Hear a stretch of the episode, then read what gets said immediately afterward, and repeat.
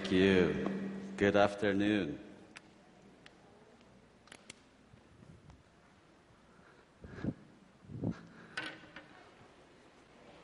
That video was awesome.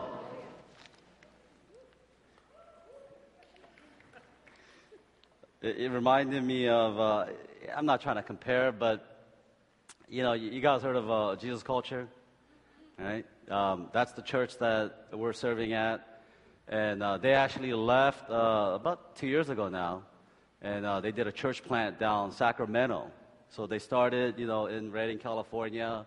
Banny Lipscher was the youth pastor, right? And, you know, Chris Kalala, Kim Walker, and, you know, the rest of the Jesus Culture, they were the youth kids. Right? And I don't know how they got started, but I'm sure they started out something like that. You know, just kids getting together, singing, worshiping, you know, being creative. And then God opens opportunities, doors, and I mean, you know, they're traveling the world, right? Impacting nations. So I want to pray for you guys. Where's the Timothy? Where's the middle school? They're out. Oh, they're lost then. I'm sorry. I tried. No, absolutely not. Let's pray for them. Can we do that before we get started? Yeah? God, we thank you that you are stirring up the hearts of the young people. And, Lord, it's good to see because we travel, Lord God, to different parts of the world. And we know, Lord God, the young people are searching, and they want to know, Lord God, that their faith, their religion is tangible, and when they don't see it, Lord, they walk away. And so I thank you, God, that in this body, Lord, there are still young people that have hope for their generation.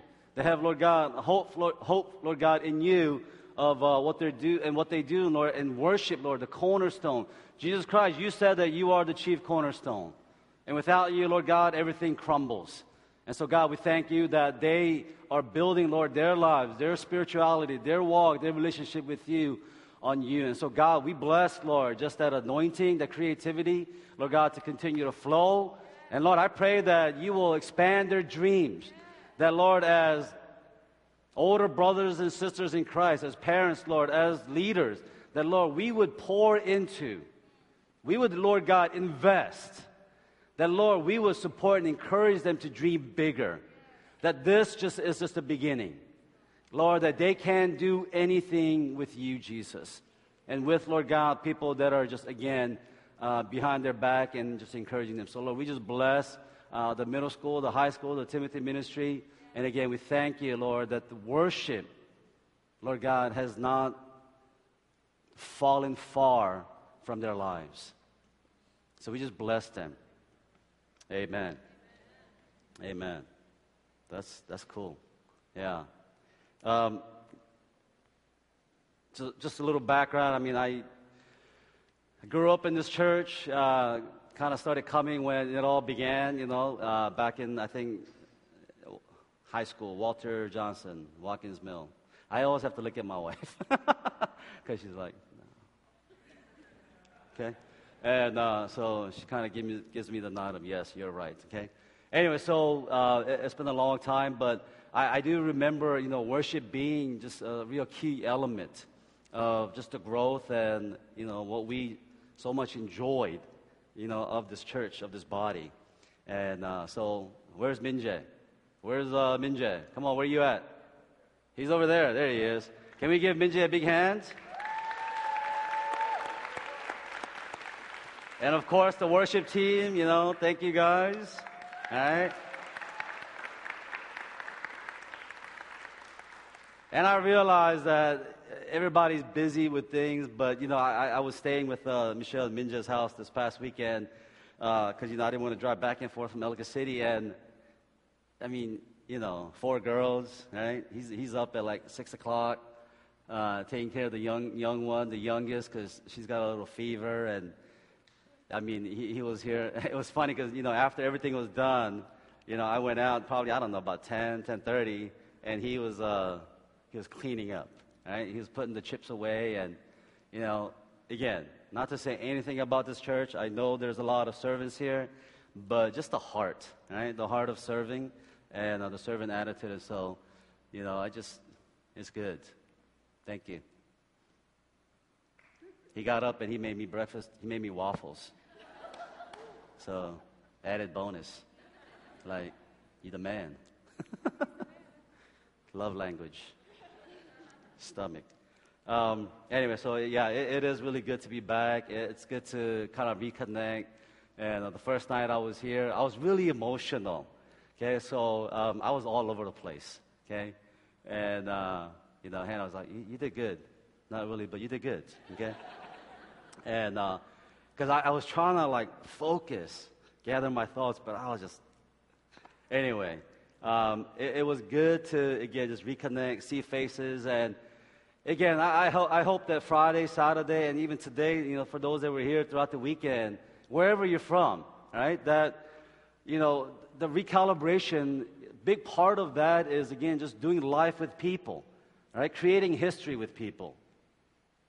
And that's the part that I really enjoy, that I can kind of look around, scan, and go, oh, yeah, like, I used to go to Uraka with you, you know, you took me out, and, oh, yeah, like, you know, June and Linda, like, you know, June, back in the college days, you know, and I prayed for their kids, and I was like, I bet you guys don't know what your dad's nickname was, right?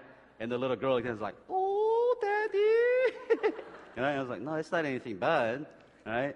But, again, just that history together, and after 20, 25 years later, I mean, we're still able to walk with God, love God, and to do life together. That's beautiful, right? To me, that's recalibration, right? When you have people alongside of you, and it's not just a fluff and good, but it's, hey, how you doing? Yeah, man, you need to get back, right? I see you kind of going off tangent, you know? Or, hey, I'm here for you. Let's pray together. Let's intercede, you know? And just, again, being able to do life together. That's the beauty of our faith, you know? That's the beauty of what Christ came and exemplified. He didn't need anybody, right? He's Jesus. I mean, he knows what his purpose is. He knows what he needs to do, right? But the very first thing that he does when he's beginning his ministry, he goes around and is like, Peter, John, James, follow me. And again, I mean, he must have had some charisma. He must have some leadership qualities. Right? I mean, he didn't go into a church and said, oh, yeah, you know, you guys look like high-caliber Christians, believers. You know, why don't you come and follow me and, you know, we'll do ministry together. It wasn't this. I mean, he walked into, you know, a fishing village. You, drop everything and follow me. Okay. He didn't sit there and was like, well, let me give you a vision of what's going to happen for the next 3 years. Come, follow me. Okay. That's what it says, all right? And they followed him.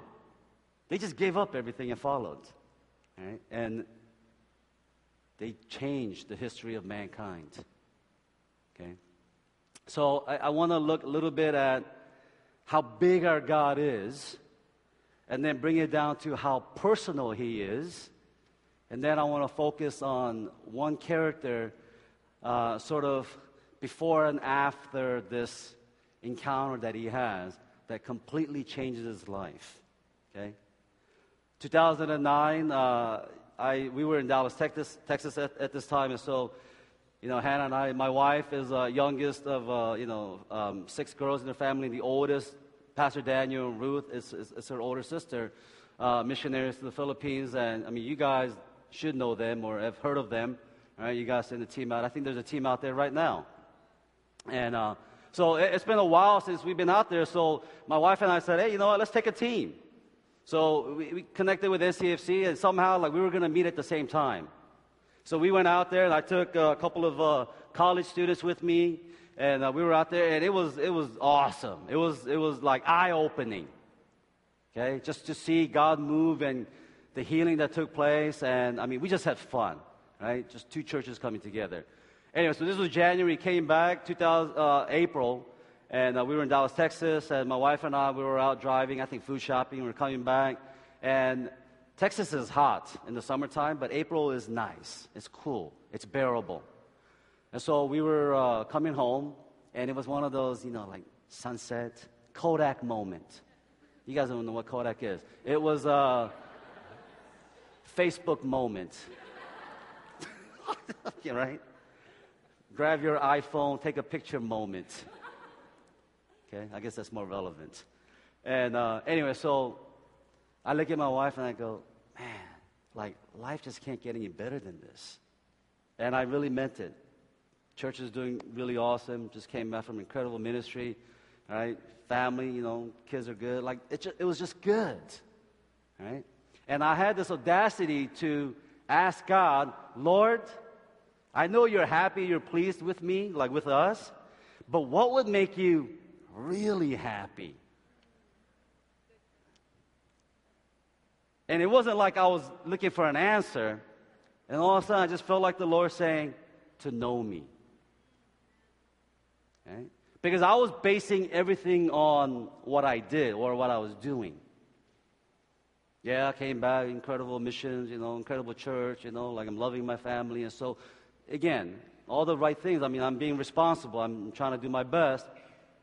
And it wasn't God saying, well, you know, if you did this, you know, I would love you more. If you did that, I would love you more. It wasn't anything like that. God just says, just to know me. And at that moment, I was just kind of thinking about, like, how much do I know God? I mean, we know of God, yes?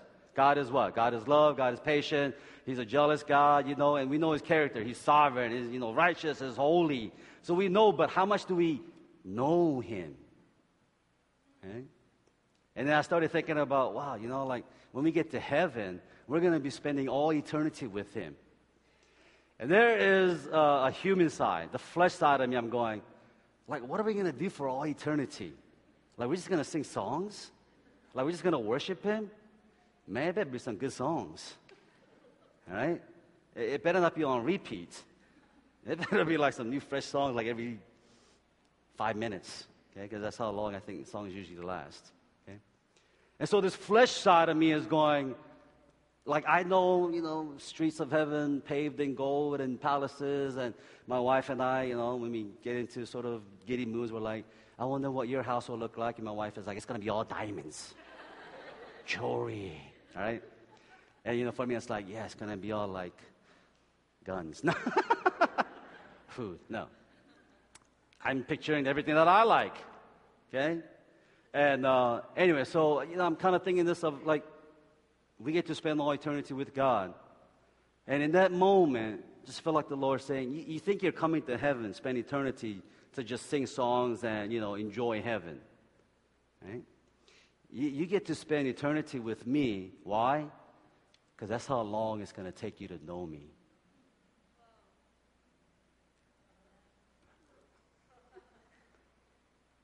And then all of a sudden it just really clicked.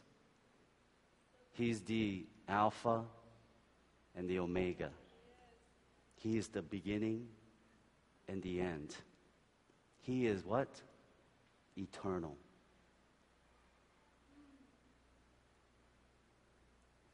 Every second, every hour, every day that we spend with God in heaven for eternity, it'll be a new thing, a new side, new character, new nature that we've never witnessed and seen before. That's how big he is. I love Isaiah 40 when he talks about just how big God is, right? And it says that he measures the galaxy with the palm of his hands. You probably can't, you know, really enjoy the starlight, you know, in the city, but where I live, up in the mountains, it's clear. And then when I actually go backpacking up into the mountains, I'm in space, right? The first time I ever went out there, I was exhausted because, I mean, we hiked up like 7,000 feet, you know, like 4 hours with our backpacks. And I fell asleep like 7 o'clock as soon as I got there. And all of a sudden I woke up and it was so bright, I was like, oh, man, I must have slept through the night. And I look at my watch and it's 2 a.m. And this moon, it was full moon. Right over us. And this thing was so huge. Right? It was so bright. I just sat there for like an hour just going, you're amazing. Right? When you see the nature, we feel and we realize how small we are.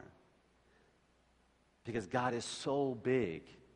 And he says, this right here, galaxy, this is nothing. Like one Milky Way, two, three. Okay, like, it just goes on and on and on. And this God, the God of the universe, this God who's so vast, so big, he's so personable, right? So approachable that he comes and he says, I'm with you.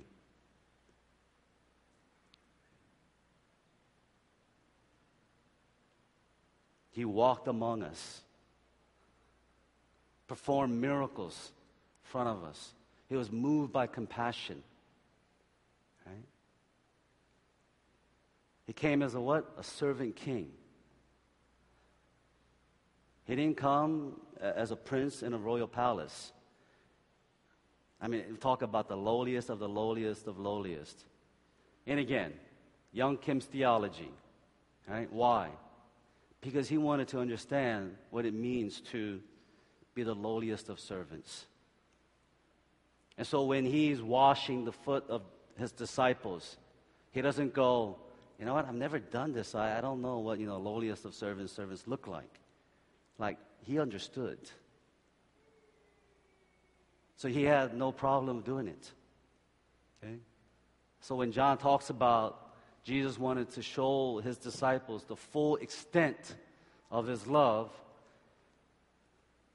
it wasn't some grand theology. It wasn't some great teaching, but it was all about the beauty of his theology, his ministry, his life was all about action.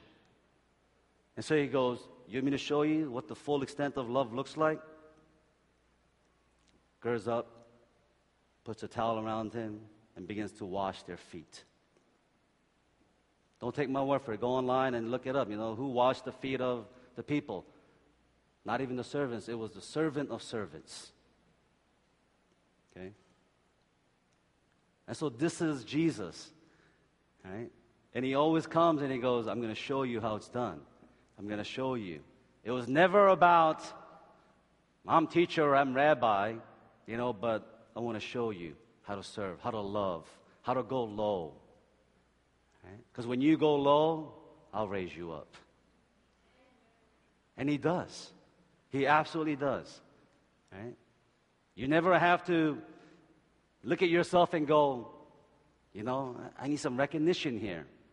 I need to be recognized. I need people to see me. I need people to know what I do. You don't have to. God sees it all.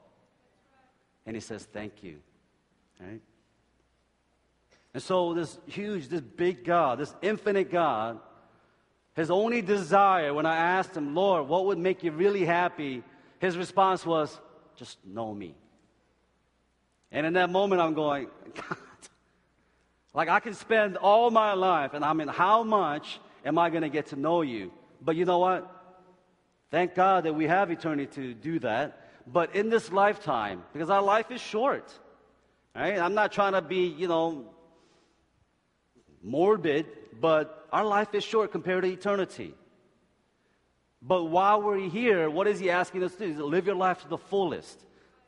Fullest, what does that mean? American dream, Korean dream, Western dream? No, it's not that. You can go after it.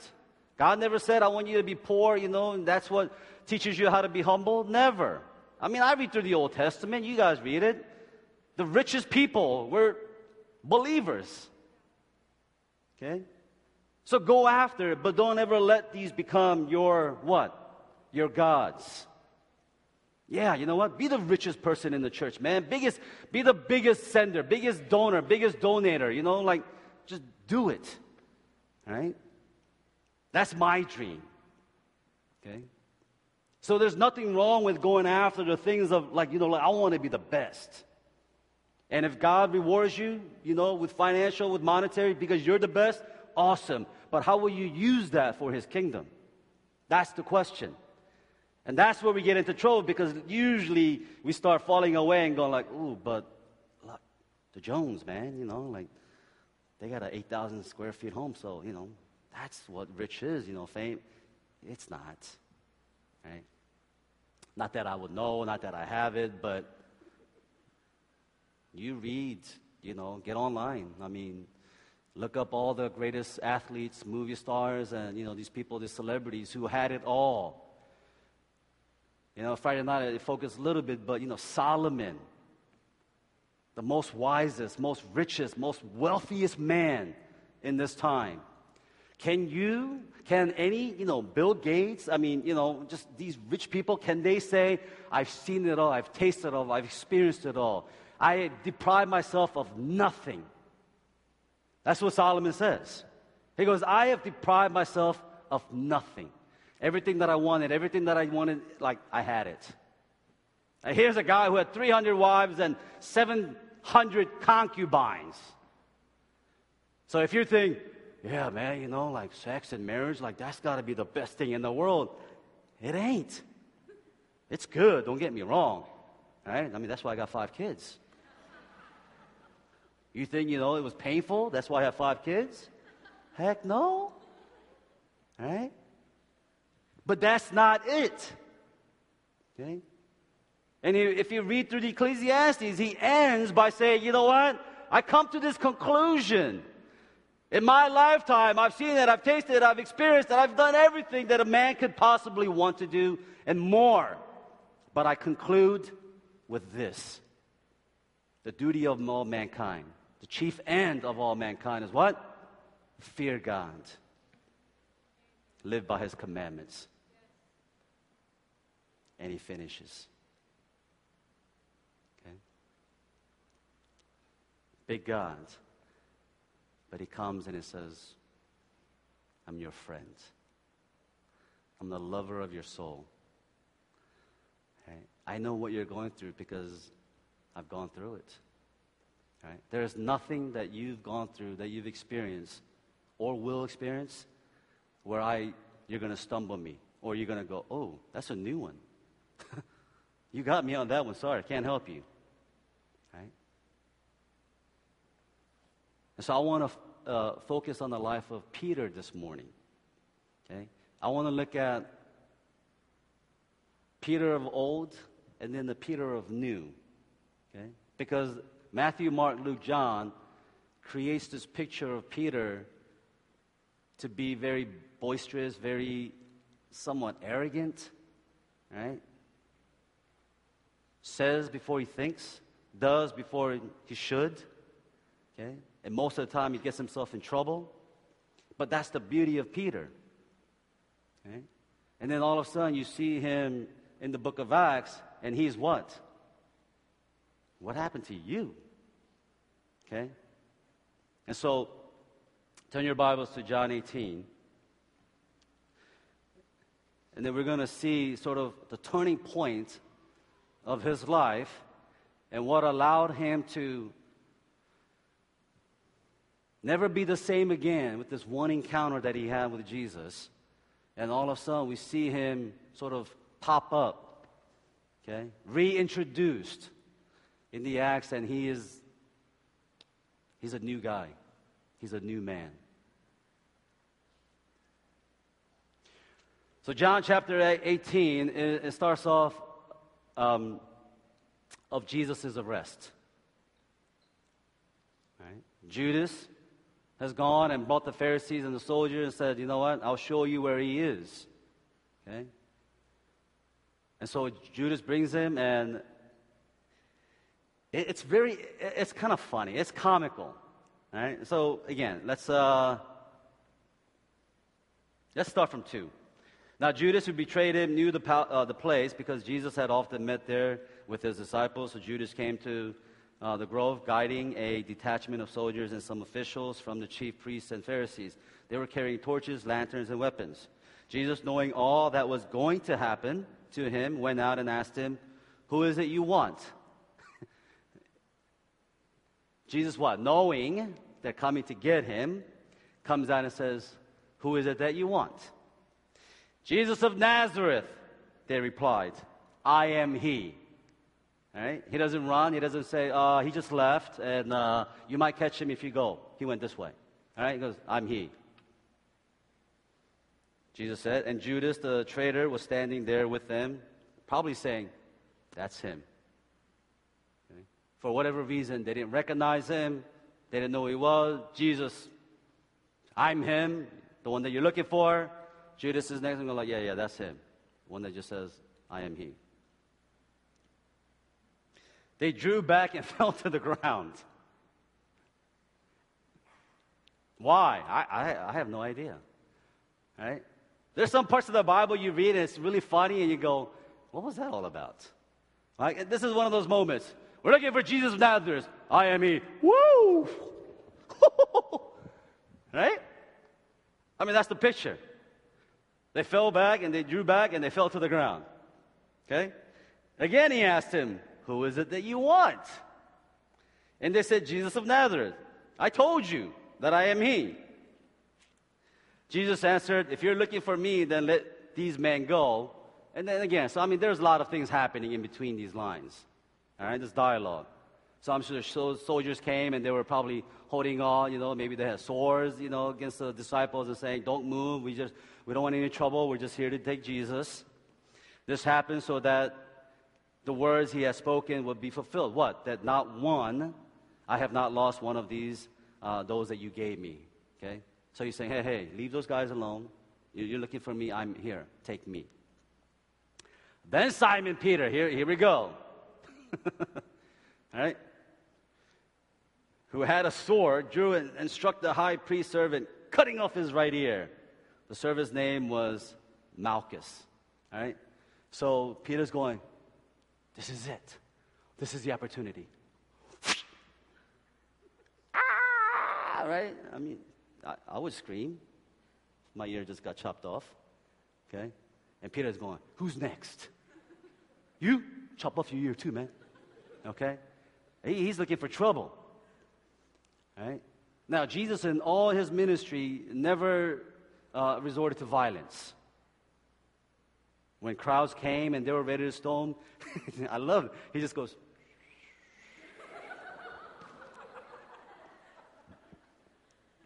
He vanished. There's 5,000 people. It's like. He disappears. Right? He's in a crowd of people, like, I don't know. Go to Korea, man. Go to one of those markets during the afternoon or something, or in the evening, and they're shopping. I mean, people they're like this. They're bumping each other in the subway. All right? And so Jesus is walking in the crowd, and he's like, who touched me? My power just got zapped. It just left me. This disciple's going, you serious? There's like 10,000 people here. What are you talking about? I'm like, it's just, I'm not laughing at him, but it's just funny. All right? And so Peter steps up, and he's resorting to violence, and Jesus goes, hey, stop that. Okay? Grabs his ear, puts it back. That's awesome. Sorry about that, man. He don't know what he's doing. I told him not to do this, but he keeps I can't teach him anything. I tried. Believe me, I tried. All right? And then so Jesus says, hey, put your sword down. We're not here to fight. My ministry is not about violence. And so Jesus freely goes. And then he is taken. And here's the irony. Jesus, the judge, is standing before men, okay, to be judged.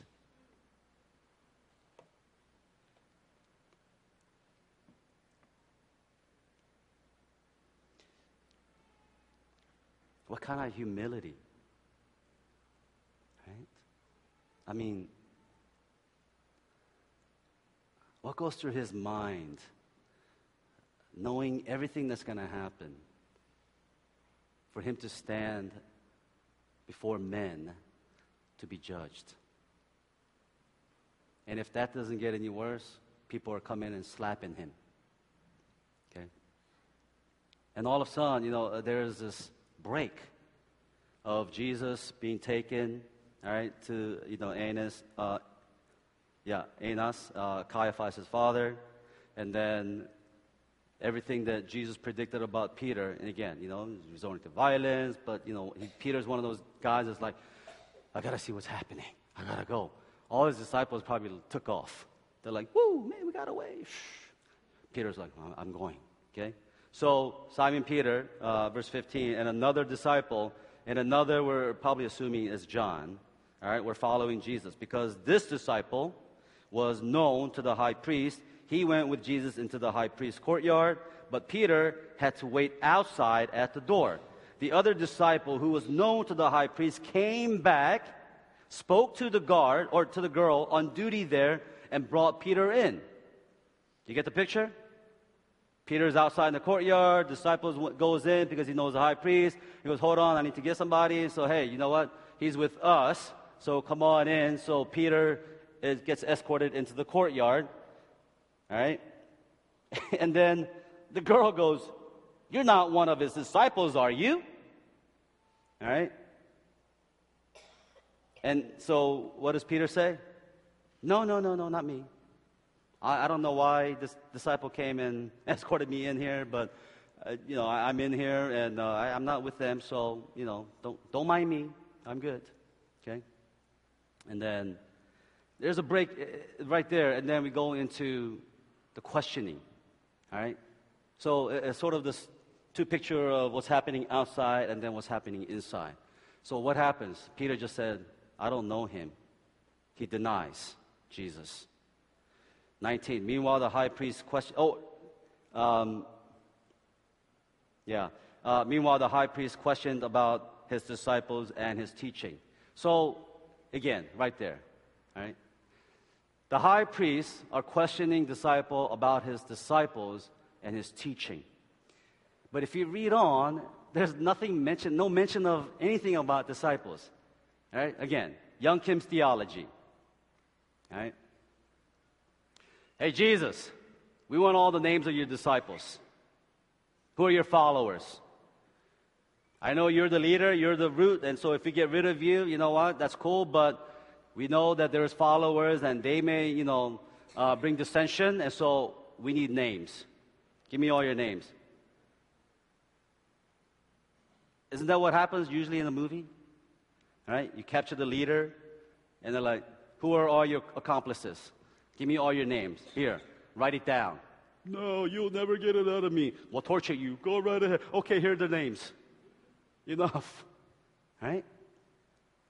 And so the high priests are questioning about disciples and teaching, but there's no mention of anything about the disciples, but it goes into the teaching. Right? What happened right before? Hey, you're one of his disciples, aren't you? No, not me. Tell me all the names of your disciples. I won't. I can't. Jesus till the end. True. Honoring. Loyal. Committed. Okay? And not once but 3 times Peter denies Jesus. Just like what Jesus said. Okay?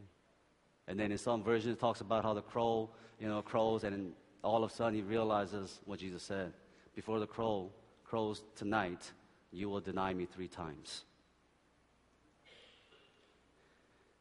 Have you ever been in your walk with God where you felt like you've failed Him? Or you felt like you disappointed God?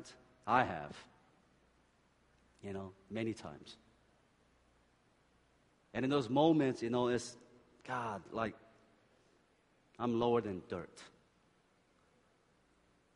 But see, this is me. This is me thinking. God never says, you're dirt. You're worthless. He always looks at me and says, you're the best. Right? So no matter how many times Peter have denied, messed up, I believe in my heart, Jesus always looked at him and said, I still love you. And I will never stop loving you. So no matter what happens to me, I will never give up your names or betray you guys.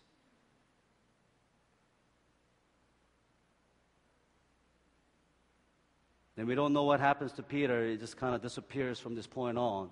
And then the resurrection, all right? And then jump with me to 1 John 20.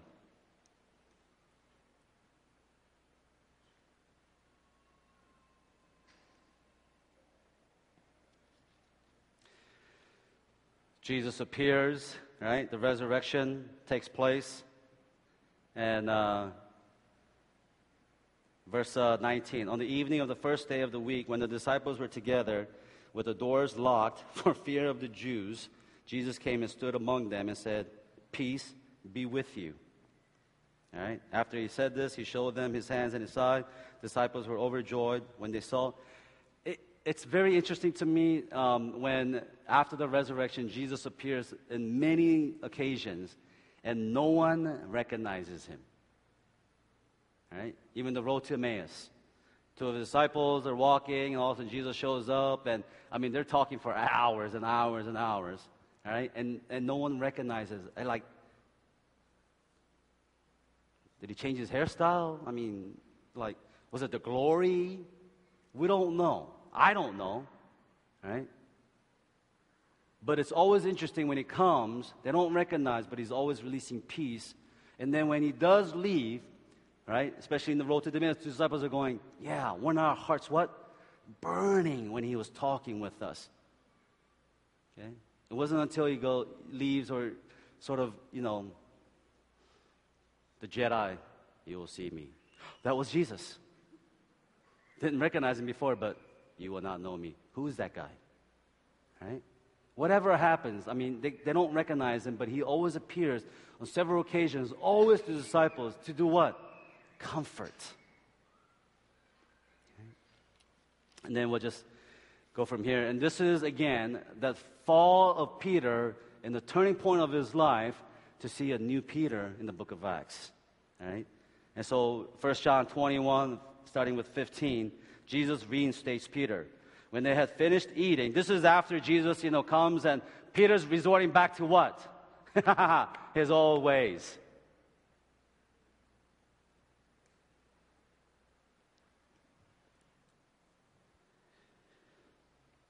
However far you've advanced with Jesus in your walk with God, in your life, just because you go through an obstacle, just because you go through a stump, just because you go through a difficulty, don't beat yourself to feel like you got to go back and revert to your old ways. Stand firm where you are. Wait until he appears. Wait until he comes, all right, if you need to. But don't revert back to your old ways and say, I tried, forget it. All right? No matter how far, no matter how short, whatever that looks like, your walk with God is genuine, it's good, it's pure. So just because an obstacle comes, you're like, oh, you know what, I tried, you know what, I'm myself, you know, bankruptcy, and God's not all me, my family is falling apart, and, you know, I was talking to a gentleman yesterday, and he was like, yeah, within 6 months, man, boom, boom, boom, boom, boom, this all happened. And I'm at this point of like, I don't even want to pray anymore. Pray harder. Pray more. Don't revert to your old ways. Don't fall just because you're at a stump. All right? Stand firm. That's what Ephesians 6 says. That's what Paul says. All right?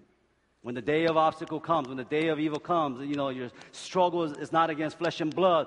When it comes, stand firm. Don't fall.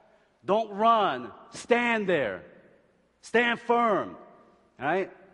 And if you can't stand firm on your own, bring people. Bring your friends. Bring your intercessors. Stand together. Stand firm with one another. And so Jesus denied, Peter denied Jesus 3 times, so he's like, forget it, man, I'm done. He's dead. He's gone. And you know what? I'm just going to go back to what I know how to do. What is that? Fishing. So when Jesus finds him, what is he doing? He's fishing. All right? And he's horrible at it, too. Why? Because he's out there. I mean, you would think that being a fisherman, you would know the waters and, you know, throw the net, nothing. Yeah, we tried. You know, I guess it's one of those days.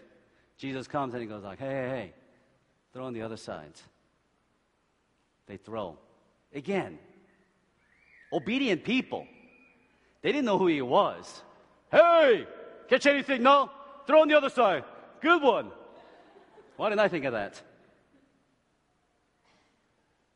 How big is a boat? I guess it all depends on which country where you're at, but you know, in America, I mean, you know, the boat is pretty wide enough to fit our wide hips. Philippines, not so much. Okay? Half a cheek, maybe. Okay?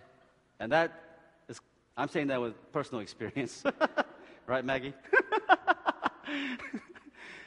Long story. All right? How big is a boat? I don't know. 2-3 feet wide? 4 feet wide? Let's say it's one of those luxury boats. 5 feet wide. Fishing. Nothing. Man, stinks. Been out here all morning. Where are all the fishes? Right across. 6 feet away. Why didn't they do it? Maybe they did. I mean, who knows? Right? What's my point? Jesus is one step away. You may revert back to your old ways, thinking like, you know, I'm going to go back to do what I know how to do, and it's not working. And God knows what he's doing. Ask him. Trust him. Don't say, I'm too tired, too many things are happening, so I can't pray. Pray harder. All right? Worship harder. And I'm not talking about, woe is me, Jesus. I'm talking just intercession and just pressing in. Because it's right there. Wait for the word of the Lord to come. Stand firm. Don't budge. Don't move. And so Jesus shows up and is like, hey, throw on the other side. Thanks, buddy. 153 fish. One time. Too heavy. Can't bring it in. And right then, they go, that must be Jesus. And so what does Peter do? Puts on his cloak. Puts on his clothes. To do what? To jump in the water. Don't we usually take clothes off before we jump in the water? He's backwards. All right? Or maybe that was the custom. I don't know. Maybe he's like, that's mine, man. I don't want anybody touching it, so I'm taking it with me. Whatever it is, he puts on the cloak, he jumps in the water, 100 yards away. He's like, I'm faster than this boat. Hey, Peter.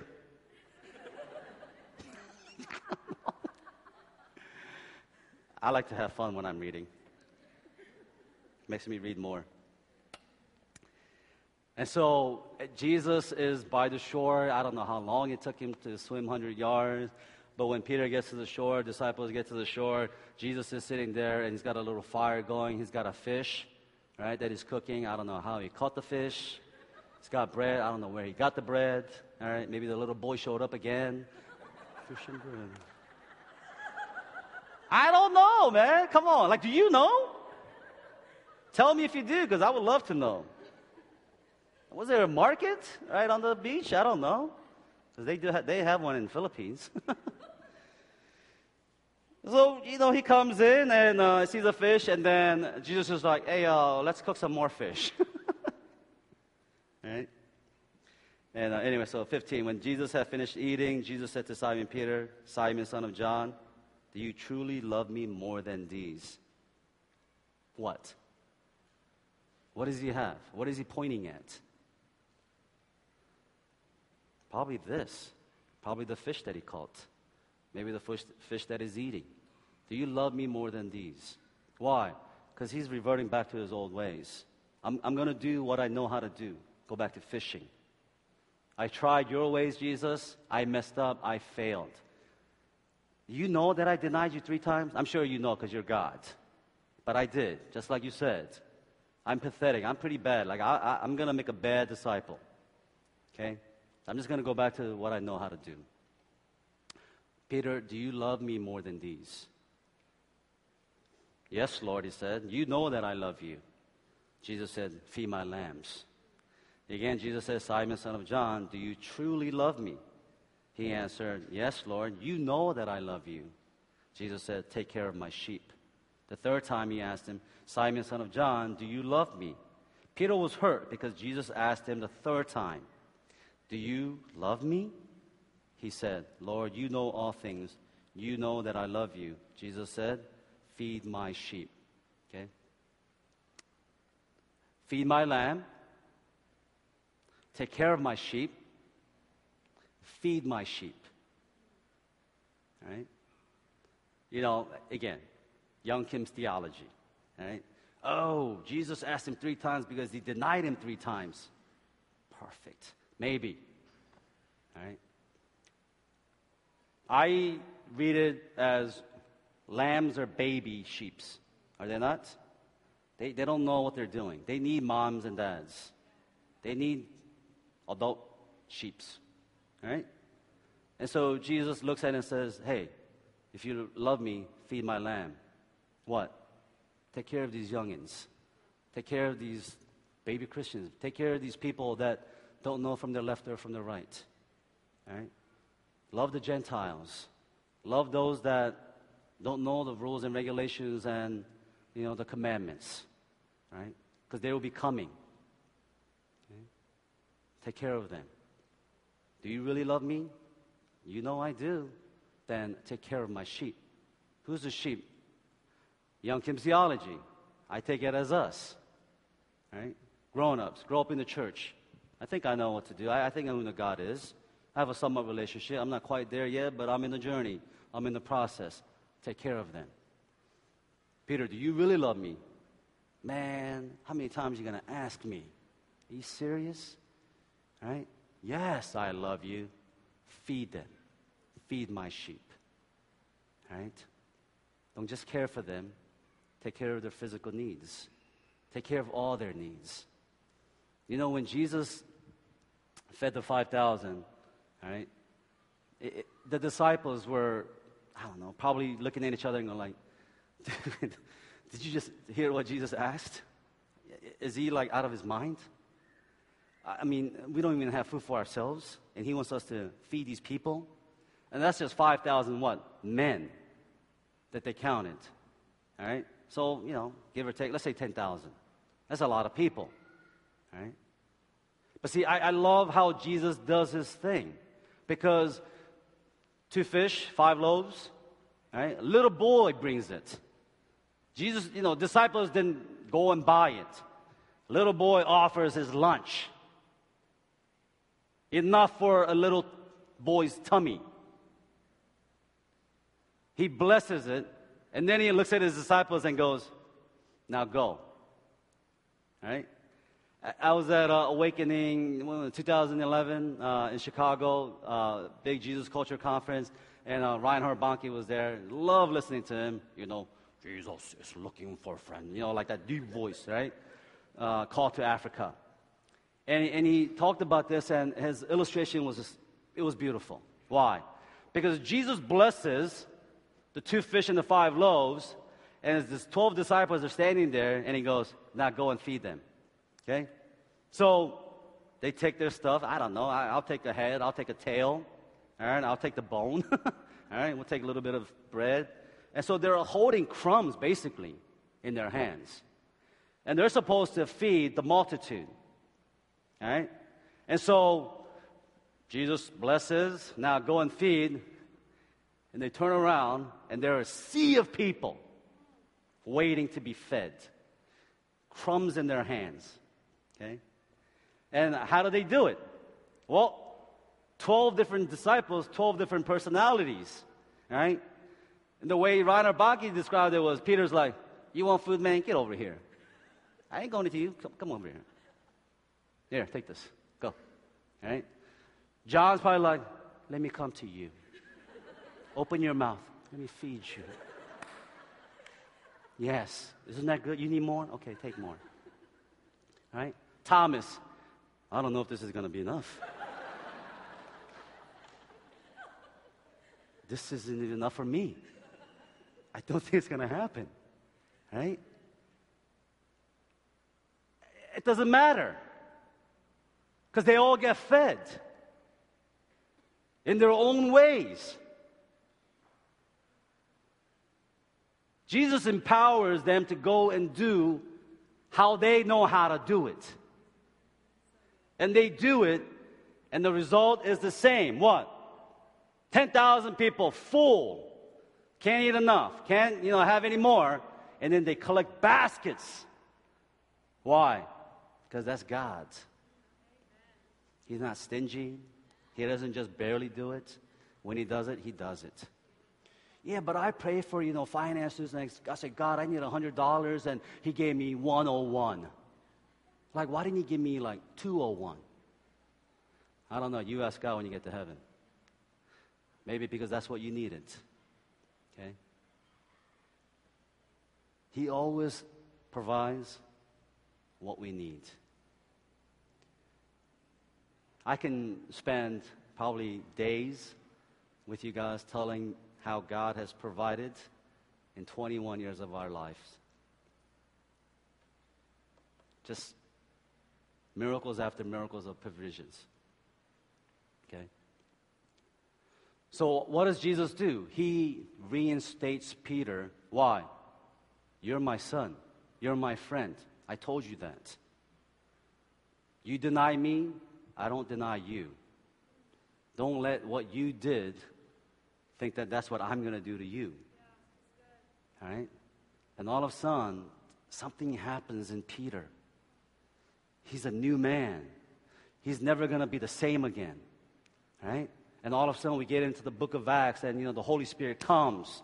The Pentecost comes. Right? Jesus told him, the Holy Spirit is coming, so wait. When he comes, he'll lead you, he'll guide you, he'll be your comforter. All right? So what does Jesus do? Jesus reinstates Peter. They get filled with the Holy Spirit, and Peter is out preaching the gospel. We'll throw you in prison. That's cool. Do it. We'll torture you if you have to. This is not the same guy from what we just saw. He was so filled in the glory of God that when people heard that Peter was coming, they would lay the sick on the side of the roads so that what? His shadow would fall on them. It's 3:00. Right here. Over there, no shadow. Right here. Right? And as his shadow is falling on them, what happens? They're getting healed.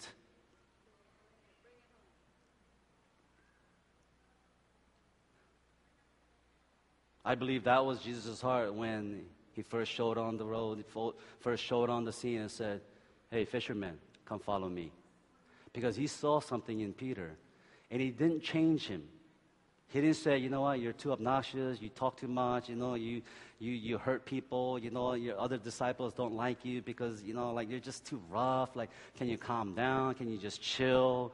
Like, just take it easy, buddy. Right? And the people will love you more.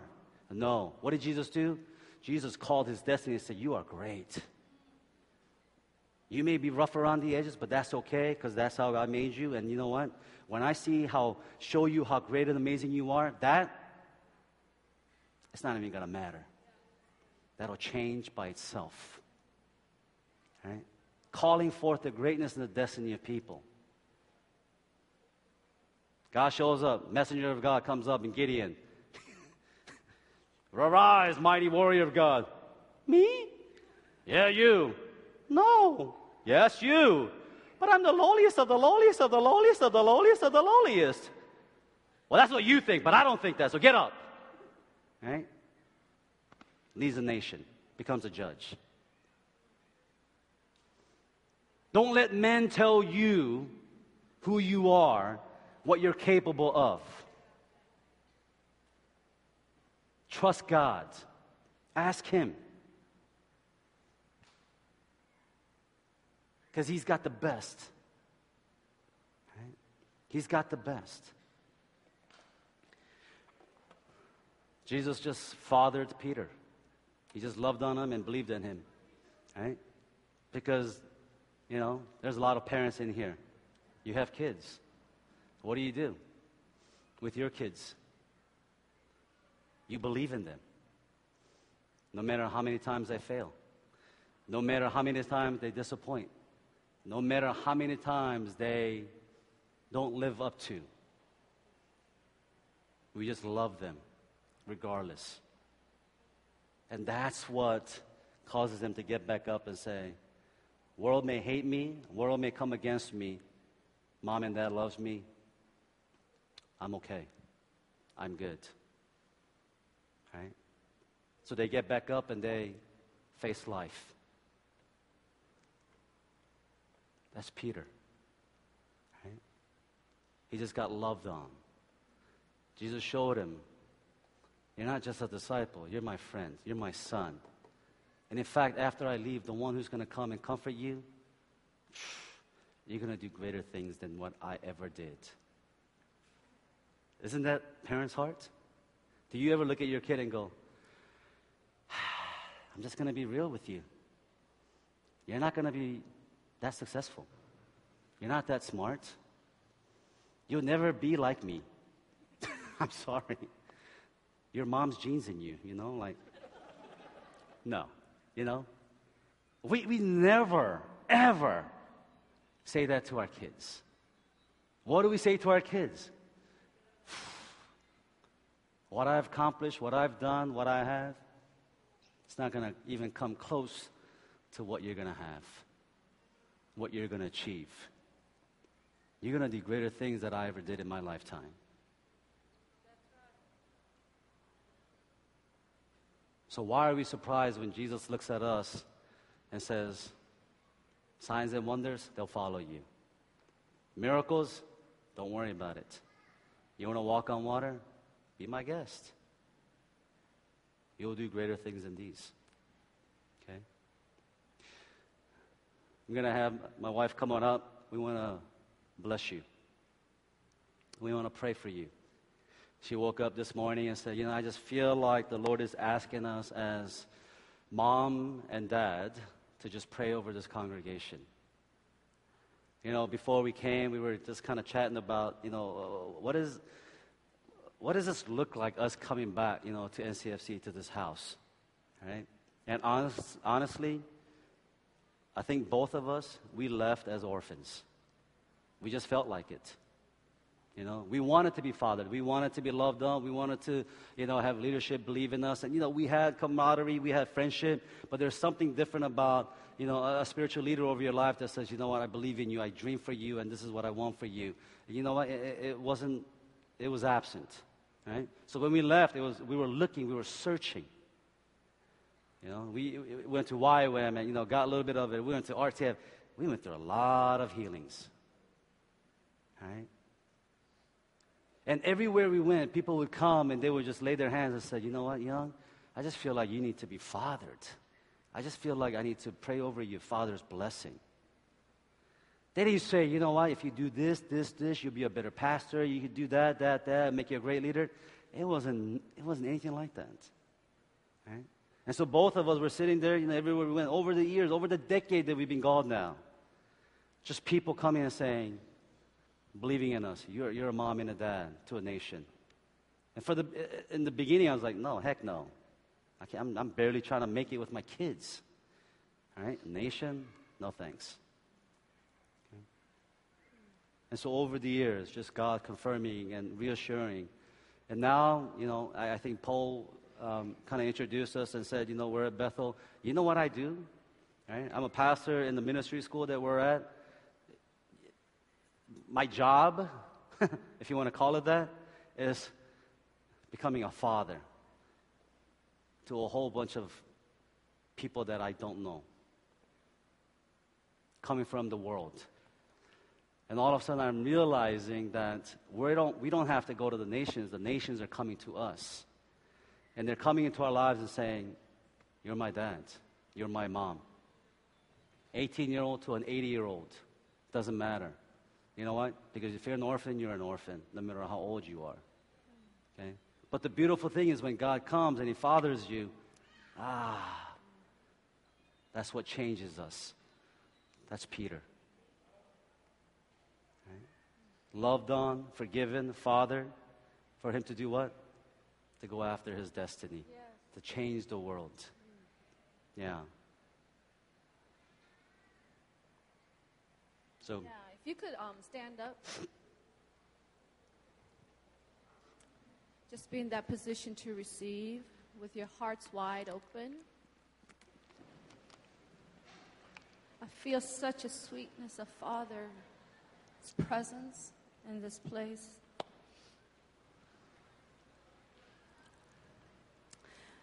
Thank you, Father, for this Sunday. Yes, God. This is a defining moment, a defining day for many lives here. Because this has been our heart's longing and desire all along, is to just be loved. Be loved. Experience love for ourselves. Your fathering love and your mothering love. So I thank you that you brought me and Young here, Father God, for just this very gift, that as you have made us your son and your daughter, and we come through the access of your love, your blood, Jesus, freely, openly. Thank you for this gift that we can give to our family here, God. And I just want to give you the mother's blessings. Receive the mother's blessings of a nurturing love, yes, God. Healing love, unconditional love.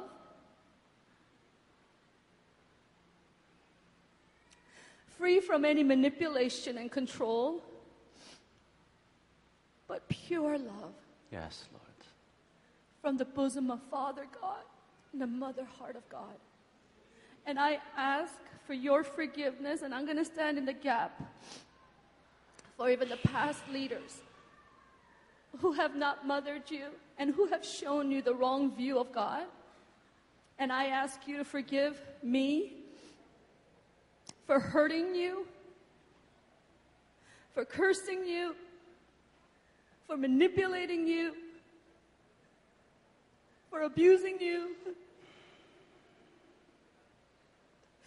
for taking control over you and using you,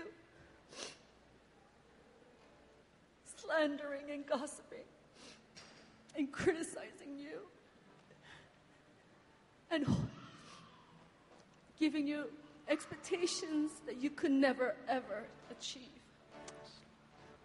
Forgive me.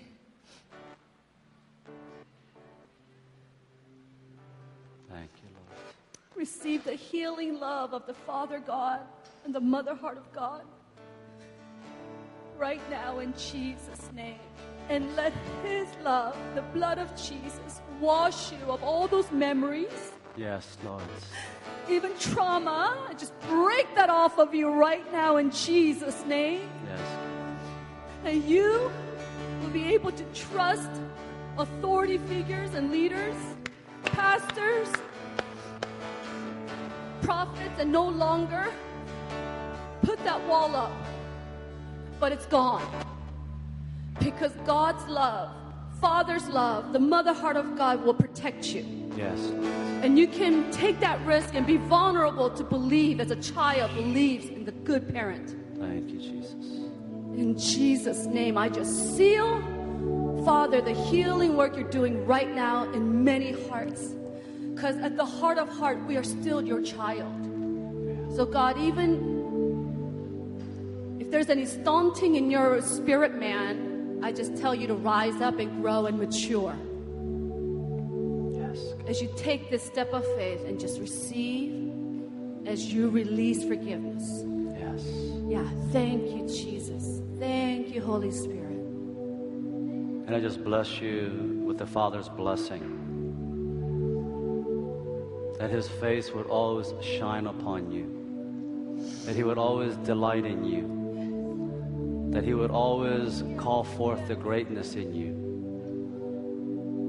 That you would always hear those words, I love you, you're my son, my daughter. For no other reason, but just because you're my child. And so I speak to your spirit, arise. Arise, mighty man, mighty woman of God, and take your rightful place. Be the husband. Be the father, be the employer, be the employee, be the deacon, be the elder, be the pastor, be the artist, be the engineer, be the doctor, be all that God has called you to be and to do with joy and with gladness, without shame, without reservation, without hesitation, without looking, am I, you are loved. And God, the Father, is delighted in you. So God, I thank you. I bless them. And I say, Lord, true love casts out all fear. Amen. For there is no fear, Lord God, when you are near. Thank you, Father. And so, Lord, I just speak, Lord God, fear, again, of rejection, fear, Lord God, of abuse, fear of abandonment, to just be gone. Right now. Jesus. Yeah. And we say thank you that we are in your perfect arms, in your perfect care. Let love, Lord God, come and invade and consume us today, Jesus. Thank you, Father. Amen, Lord. Amen. And from now on, no more orphan. You have a name. You are a son and a daughter. So we seal this identity, God, this inheritance and this promise to every single individual child of God. And we bless you in the name of the Father and of the Son and of the Holy Spirit. Be filled with the joy of the Lord. You're entering into the season today. It starts today. That the year of Jubilee, the year of the Lord's favor, be upon you. It's a season of celebration and joy. Sighing and mourning is done now. Time of laughter, hope, and joy be infused in your spirit, soul, mind, and body. To each generation, to the youngest, to the oldest, for this house of New Covenant Fellowship Church. For this is God's promise, His declaration over you from now on and forevermore. In Jesus' name, amen. Amen. Amen. Amen. I don't know how we're doing on time, but can we just sing this song as we close today? It was a song that the worship team led towards the end. I'm no longer a slave to fear, right? But we are a child of God. Okay? And then we'll...